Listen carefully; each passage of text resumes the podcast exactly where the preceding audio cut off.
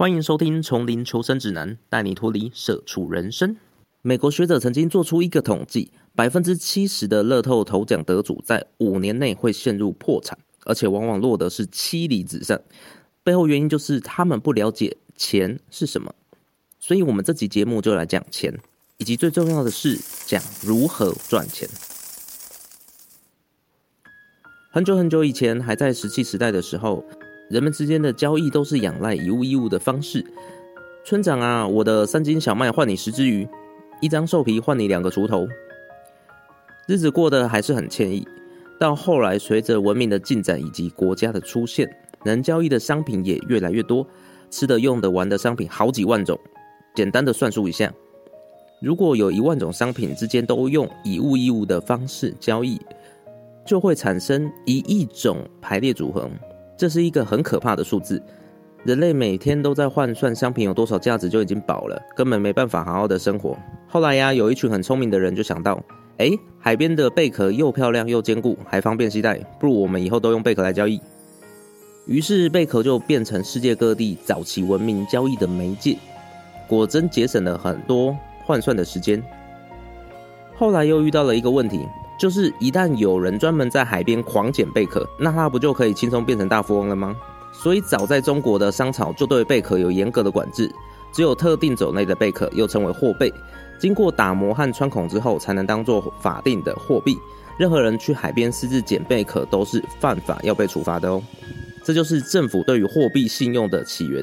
那也因为贝壳在商朝的地位那么的重要，你有没有发现很多关于财富的字都是贝字部的？比如说，财富的财，赠与的赠，赏赐的赏和赐两个字都是有贝的部首，就是因为现在的中文字都是从商朝的甲骨文演变而来的。那时候的贝壳有多值钱呢？从考古的研究发现，公元前一千两百多年，商朝有一个很会带兵打胜仗的皇后，叫做妇好，她曾经用了七千个贝壳币换了跟三个台北小巨蛋一样大的土地。后来随着人口的增加，贝壳渐渐不够大家交易使用了，所以人类又逐渐采用铁、铜、布、银、黄金等当做货币，直到现在世界上普遍使用的纸币，甚至是你银行里的一串数字，这些都是钱。也就是说，钱就是大家普遍认同的价值储存工具，而这个钱呢，必须要建立在信用之上，或许是政府的信用，或许是机制上的信用。就像比特币嘛，它是限量的，而且确保交易的记录不能被篡改。听到这里，不知道你会不会曾经有这样的疑惑，就是为什么要赚钱？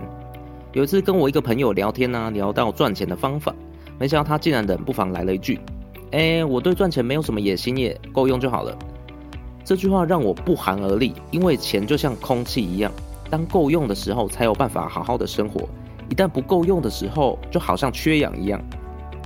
缺氧的时候，人一定满脑子都是氧气，氧气，根本没办法想其他的事。同样的，缺钱的时候，满脑子都是钱，这种匮乏和急迫的心理，很容易让人跟朋友借钱，跟高利贷借钱，甚至去偷去抢，最后落得家破人亡。所以，有钱的好处就是让我们的人生有弹性，可以做自己想要的选择，想住哪里就住哪里，想去哪里度假就去哪里度假，想做什么工作都可以。让我们休息一下，接着谈怎么赚钱。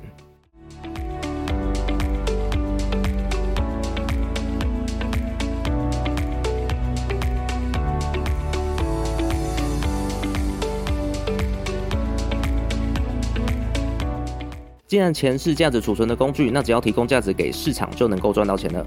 什么？就一句话，这么简单？对你只要提供价值给对应的市场，就能够赚到钱了。而提供越高的价值给更大的市场，就能够赚到更多的钱。这时候就牵扯到技能的问题，毕竟要有技能才能够创造价值、获取财富。这时候你或许想要问：有人靠外貌和血缘的关系，不用什么技能，要怎么说？我会说，外貌和血缘虽然是天生的，但很大的比重在于后天的维持。光是如何保养肌肤、维持身材，就可以各开一门课了。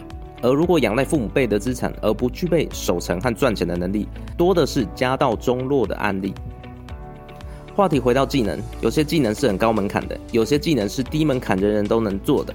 就好像同样是捡破烂，为什么巷口的阿妈捡一整车的破烂也赚不到一个便当的钱？就是因为他的技能是低门槛的技能。反观开资源回收厂的业者，每个都赚得盆满钵满。这就是高门槛和低门槛的差别。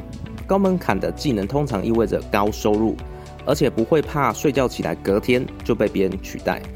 二零二一年初，有一个台湾的调查是这样子的：近九成三的上班族想在农历年过后换工作，但是调查过后呢，真正跳槽转行的不用想，一定是少数。因为想跳槽或自己出来创业的人都面临着技能不足的问题，大多数人更是卡关在不知道要培养哪一个新技能的阶段上。我作为过来人，可以分享一个很实用的方法，那就是利用线上课程平台来找到适合你的专业技能。以哈号好学校为例，它是台湾最大的线上课程平台，连接我放在说明栏。平台上面有各式各样的线上课程，只要你找一个不会被打扰的夜晚，好好的浏览每个课程的缩图和标题，一定会有几个课程让你特别的感兴趣，这很有可能就是你的天赋所在。